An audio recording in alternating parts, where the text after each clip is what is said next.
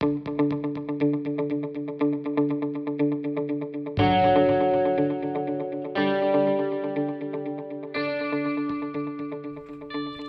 afternoon, and welcome to Citizen K, a weekly current affairs program featuring in depth interviews and perspectives. I'm Karim Mosna. This week on the show, we feel like we are like in, in low income right now and there's no more as you can see we are like a five drivers waiting here there's no like it's not rushed like before you know the community shares thoughts and concerns with inflation at a 40 year high and the Bank of Canada raising interest rates to 2.5%, the highest it's been in almost 25 years. Also, coming up, I'll take you back to a time before Kingston had a hospital and a time when women were banned from medical school here at Queen's. First, though, last Wednesday I was working away on a story when a coworker said, You might want to get over to Mitchell Hall. There's uh, something going on over there. And turns out well, Prime Minister Justin Trudeau was here to make an announcement. We've reached a deal with Umicore to build a new battery facility in Loyalist Township. This plant will supply materials for a million electric vehicles a year. Canada isn't just going to be a global player in EVs. With this and other announcements we've made, we demonstrate that we get to be global leaders in electric vehicles. Umicore, based in Belgium, is investing $1.5 billion for this plant that will be the first electric vehicle battery facility of its kind in North America. Trudeau says construction of the facility will create a thousand new jobs and hundreds of long term positions once the facility is running. Umicore CEO Mathias Miedreich says it will be a 100% clean energy plant transforming minerals into active battery materials. I had the chance to speak with Umicore CEO Mathias Miedreich. Here's my conversation. Okay, so Mathias, uh, just um, break it down for those that don't have sort of an understanding of how this is going to work uh, here in Canada. What exactly will, will be going on here? So, as I said, the first thing is now with this news that we have the plan to, uh, to build a facility here, we will uh, work with our customers so that they exactly tell us what kind of demands they will need us to put in place. And that's uh, uh you know, part of capacitizing the factory. The next step will then be uh, uh, actually the engineering process. So the whole factory, as it's a, it's a, a very big factory, is engineered, so it's, it's developed. And the next step, uh, which will be launched in parallel, is the, what's called the permitting process. So we have to uh, you know, submit what we want to do to the local authorities. They will give the approvals and, and permit. And in, once the engineering and the permitting is finished, we can go into the actual construction phase. What exactly is the missing link?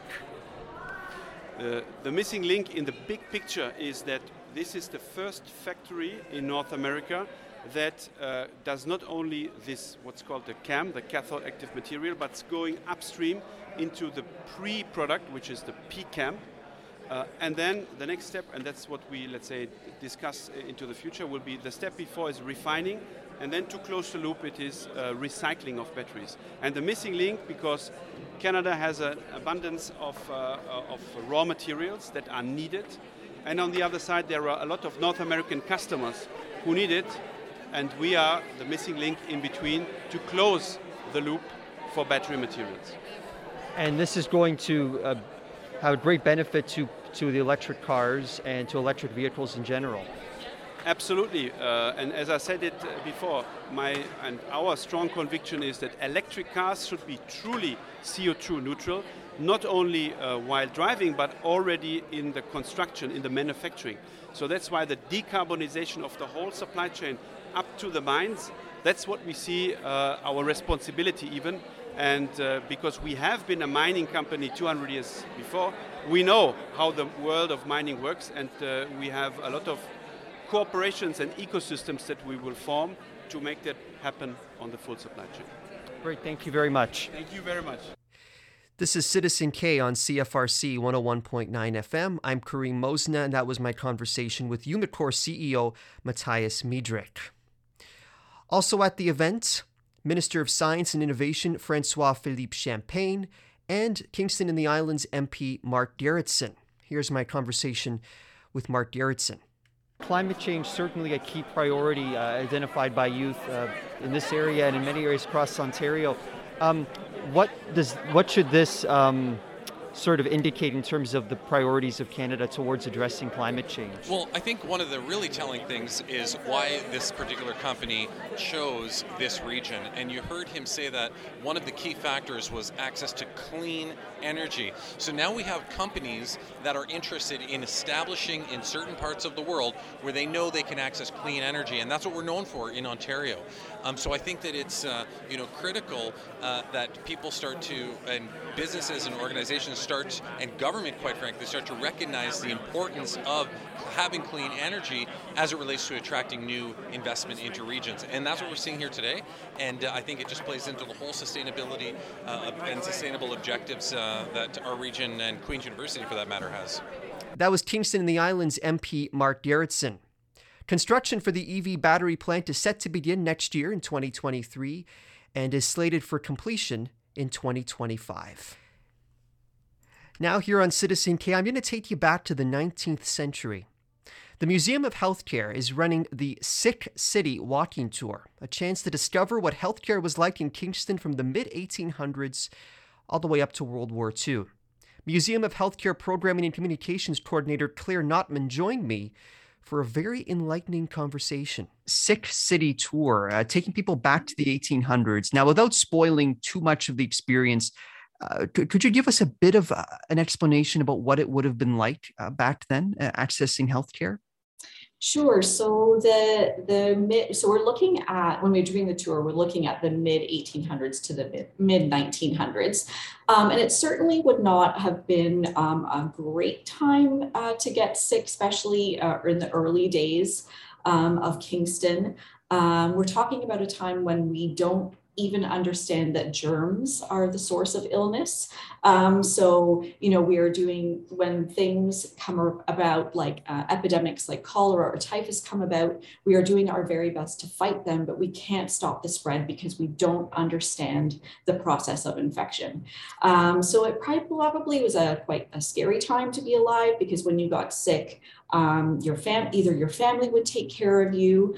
Um, if you didn't have family to take care of you and you arrived in Kingston, um, there were some small, uh, there was a small hospital. It was called um, a charity hospital, but it was only open in the winter. And it was just a small block house um, sitting quite close to City Park, we think. Um, and it was run by volunteers, um, volunteer women who were just trying to take care of people. Uh, other than that, uh, the city set up something called fever sheds, uh, where they tried to shelter sick people because there was no hospital, um, not until 1845. Wow. So before 1845, there was not a basically a formal hospital that we now see. Wow. No, no, not at all. No. And there were no medical schools. So there was no uh, formal training. Queens didn't form their medical school until the 1850s. Um, and then that was still, it was still quite a small school. Um, so there really was no, you know, there was no professional healthcare like we know it today. So it really would have been um, a very, very difficult time. People were dying of things like the common cold because we simply just didn't know how to treat those times, types of diseases. You mentioned Queens, and, and I understand that uh, that Queens campus will be part of this tour. I understand also uh, some racism and discrimination uh, is, is part of this, this era that you're focusing on. Tell me a bit more about that and how Queens connects here. Right. And so um, we really, really try in this tour to tell the story of the people that were affected by health lack of healthcare or the lack thereof. Um, and so definitely Queens plays into that uh, story. Um, in the 1850s, they developed their medical school and formed a partnership with Kingston General Hospital so that doctors, um, uh, medical students could be trained at the hospital and they would pay. So then the hospital was making money, um, but they were also getting you know, real hands-on training at the hospital. So that's kind of the connection there um, to Queens um, and Kingston General Hospital. So it's King, Queen, uh, Kingston General Hospital has always been a teaching hospital from, from the outset. Um, and so Queen's Medical School formed in about the 1850s. They were actually very quite progressive. They actually started letting women in quite early. I think it was about the 1860s. Uh, they started letting women in, and then in the 1880s, they let women into the medical school. Um, however, it was very, very short lived. Some, uh, well, one professor in particular, Dr. Kenneth Fenwick, did not like having women in his lectures. He felt it um, restricted his academic freedom because he had to watch what he said because he didn't want to offend any female sensibilities. Um, and so he was uh, quite awful to the women at the medical school. Um, and um, the other male students were also then, he kind of riled them up and they uh, threatened to leave um, because there were women in the medical school with them. And so eventually uh, Queens banned women from the medical school in about 1883. When, when approximately did, did this change to allow women back into studying? Not until the Second World War. Wow. Not, yes, not until uh, 1943 learning so much just in this conversation. Yes, yes. And it's really, really interesting um, because Jenny Trout, who is one of Canada's first uh, licensed doctors, she heard about what was going on at, at Queen's and she came to Kingston. Um, she gave, um, she donated $10,000 and started up Kingston women's medical college. So we actually had a college here, it was just for women to study medicine. It lasted about 11 years and we, do, we did get some graduates from that um, college. Um, but what she found is that women who were studying wanted to be in the city. They didn't want to kind of be in the rural area of Kingston. So that, that college closed about 11 years after it started. But uh, there was a medical school just for women here in Kingston. Uh, going forward here, I understand the only remaining Victoria era amphitheater um, is, is part of this as well. I, would love to know a little bit about that. Yeah, so that stands, it is in the underground parking garage uh, beside the Museum of Healthcare on George Street. Um, and it was designed by Dr. Kenneth Fenwick, the same man who basically got women ejected out of Queen's Medical School. But he was um, kind of an up and coming superstar surgeon of the time.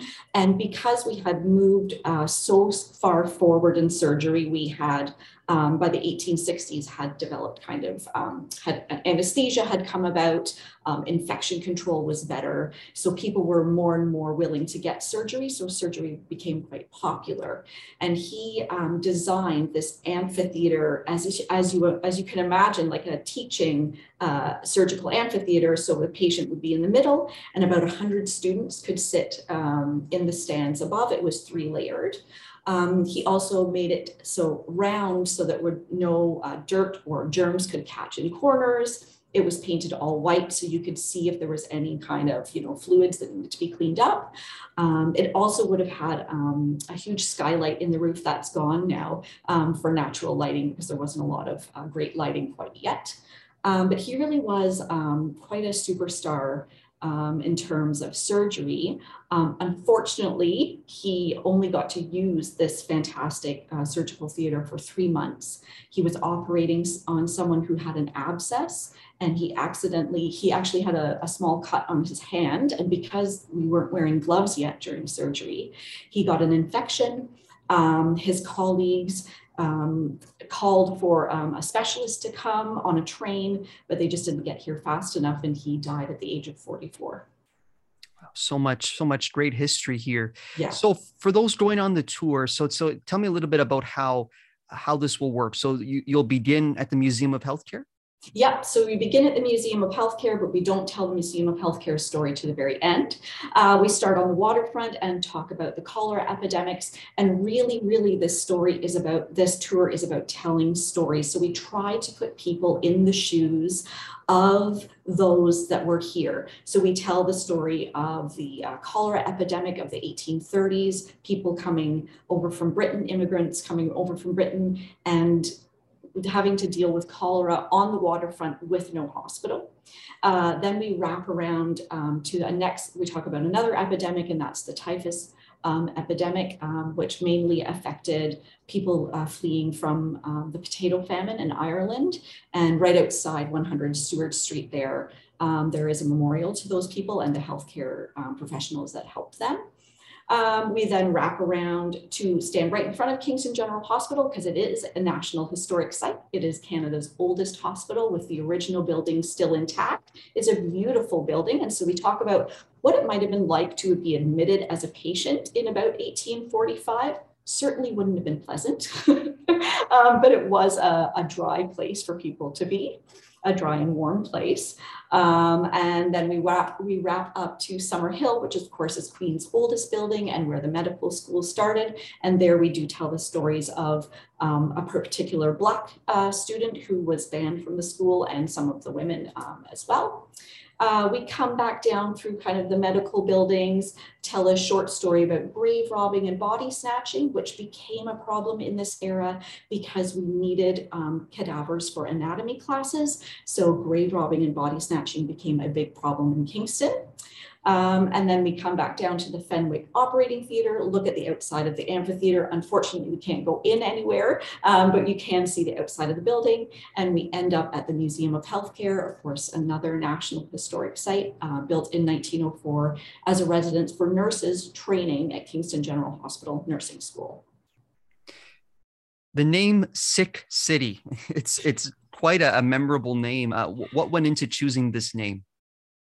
We really just tried to capture that feeling that if you were sick or if an epidemic hit the city, there was really no way of stopping it because we just didn't have those infection control measures that we have today. We are so unaware um, after you know being through covid we know how to control this virus now. We know now we know how to control this virus. But at this time in this early uh, time in kingston we just didn't have those processes uh, available. So things like cholera and things like typhus would spread like wildfire. So really it did affect not just the people that were sick or the immigrants that were coming in it did spread to the city. So that's kind of the the feeling you were trying to go with and it sounds like definitely it'll put things into perspective in terms of where we're at today absolutely. Well. and you know covid was kind of you know not a blessing but it really um, brings forward that connection. We really are trying to connect people with the past and really kind of look at that comparison. You know we did some very strange things when the cholera epidemic hit. We did things like um, uh, take out the, if there were um, animals at Springer Market Square being kind of sold or auctioned off, we cleaned all those out because we thought that cholera came from smelly air. When it really, it is um, about, it comes from contaminated water.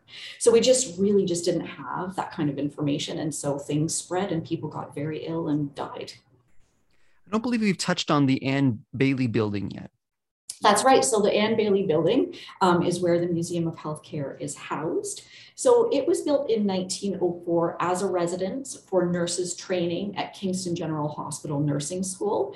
Uh, Kingston General Hospital started its nursing school in 1886. And when it started, their nurses actually lived with the patients. That, of course, became a problem with infectious diseases being carried on to the nurses. And actually, nursing schools became so popular, um, they needed another space for the women. Uh, nursing schools became popular because nursing was seen to uh, seen as an, a respectable uh, profession for women to have. Um, so they built the Ann Baillie building in 1904 to house these uh, the nurses that were training here so people listening right now if, if they are really curious and want to take this this tour uh, where where can they go to uh, find information uh, is, is there a cost to this Yes, so the tour is $10 per group. And so that means you can bring up to 12 people for $10. Um, we think is a pretty great uh, deal for a lot of really great um, history. Um, you can visit the Eventbrite page, um, our Sick City Eventbrite page, or you can visit the Museum of Healthcare's website or any of our social media feeds to find more information. Excellent. Claire, thank you so much for joining me today to talk about this. Thank you. Thanks for having me. Thank you. Claire Notman is the Museum of Healthcare Programming and Communications Coordinator.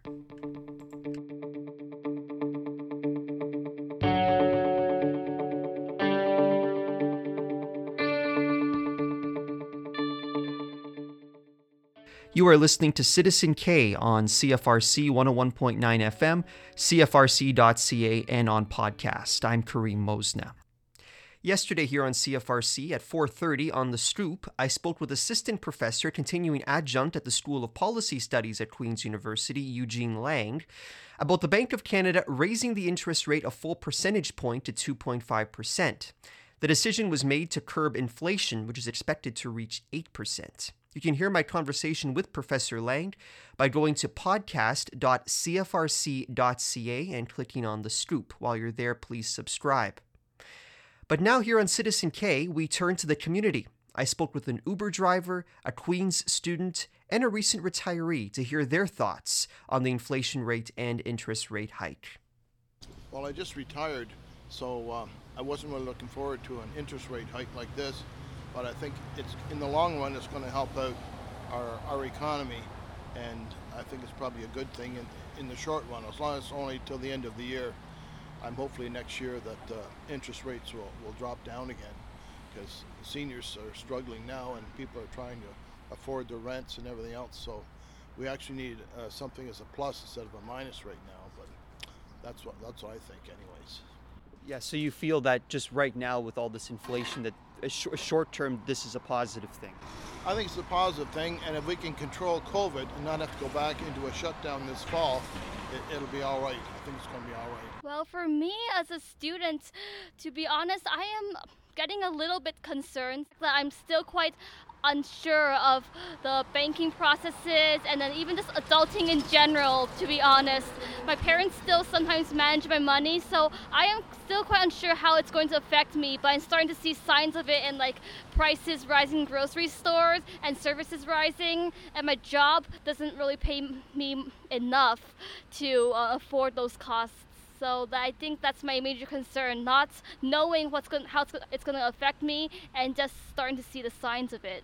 For the whole economic, we feel like as a Uber drivers, there is no cash flow with people. They people like they wish to walk more than like taking Uber rides, so that affect the whole market. You know, just like uh, and the gas prices as well for the this kind of transportation is affecting us. We feel like we are like in, in low income right now and there's no more as you can see we are like a five drivers waiting here. There's no like it's not rush like before you know. I think they're affecting the cash flow with the people. Yeah. Do you do you um, so you're all uber drivers yes. here? Okay. yeah yeah for sure. Yeah we're like we're working with these apps like uh, as like a full-time job.